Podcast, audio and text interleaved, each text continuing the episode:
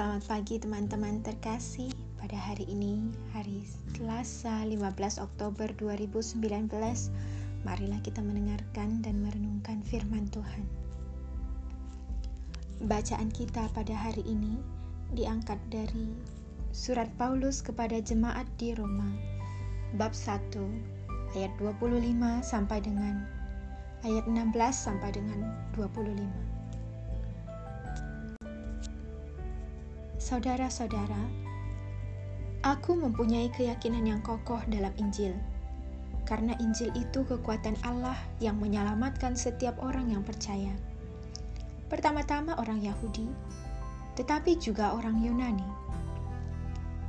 Sebab di dalam Injil kebenaran Allah menjadi nyata, dan kebenaran itu bertolak dari iman dan menuju kepada iman. Seperti ada tertulis, orang benar akan hidup oleh imannya. Sebab murka Allah nyata dari surga atas segala kefasikan dan kelaliman manusia yang menindas kebenaran dengan kelaliman.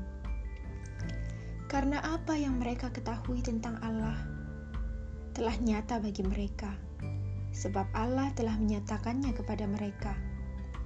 Sebab apa yang tidak tampak daripadanya yaitu kekuasaannya yang kekal dan keilahiannya, dapat nampak kepada pikiran tentang karyanya sejak dunia dijadikan, sehingga mereka tidak dapat berdalih. Sebab sekalipun mereka mengenal Allah, mereka tidak memuliakan Dia sebagai Allah atau mengucap syukur kepadanya. Sebaliknya, pikiran mereka menjadi sia-sia, dan hati mereka yang bodoh menjadi gelap. Mereka berbuat seolah-olah mereka penuh hikmat, tetapi nyatanya mereka telah menjadi bodoh. Mereka menggantikan kemuliaan Allah yang baka dengan gambaran yang mirip dengan manusia yang fana, burung-burung, binatang-binatang yang berkaki empat, atau binatang-binatang yang menjalar. Karena itu, Allah menyerahkan mereka kepada nafsu kecemaran mereka, sehingga mereka saling mencemarkan tubuh mereka sebab mereka menggantikan kebenaran Allah dengan dusta dan memuja serta menyembah makhluk dengan lupakan penciptanya yang harus dipuji selama-lamanya. Amin. Demikianlah sabda Tuhan. Teman-teman yang terkasih, Paulus baru saja berbicara tentang keinginannya untuk memberitakan Injil di Roma. Rasul tahu bahwa Injil adalah harta yang dianugerahkan kepadanya dan apa yang ia perlu untuk komunikasikan kepada orang lain, khususnya kaum pagan. Injil berisi kekuatan Allah, yaitu suatu kekuatan yang mampu menyelamatkan setiap orang yang percaya. Tetapi bagi rasul, iman bukan sekedar penerimaan suatu doktrin, melainkan merupakan komitmen total yang menyeluruh kepada Yesus dan setiap orang, pertama-tama orang Yahudi dan kemudian orang Yunani, dipanggil untuk menerima Tuhan. Kecemasan Paulus untuk mengkomunikasikan Injil ini mengusiknya.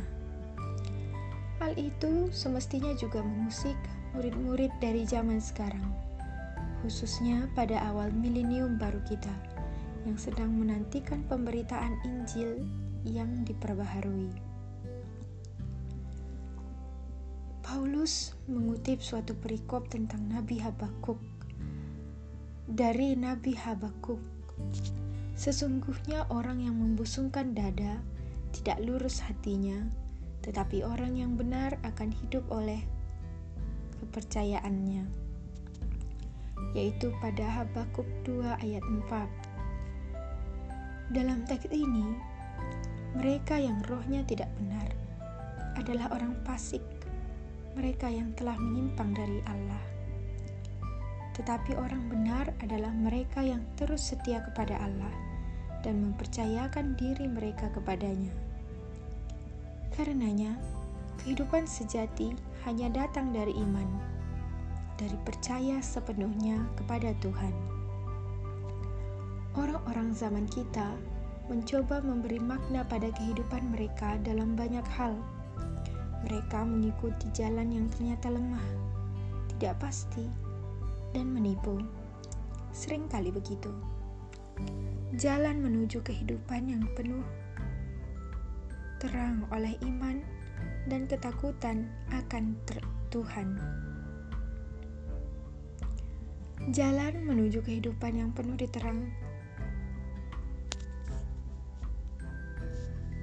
Jalan yang menuju kehidupan yang penuh diterangi oleh iman dan ketakutan akan Tuhan. Dengan mengikuti Yesuslah, mereka yang mengikuti Injil mengalahkan dosa dan kematian serta mengambil bagian dalam kebangkitannya. Injil adalah kekuatan yang mengubah, adalah energi yang mengubah, dan Paulus adalah saksi langsung akan hal ini. Hidupnya sendiri telah diubah dan digunakan untuk melayani Tuhan.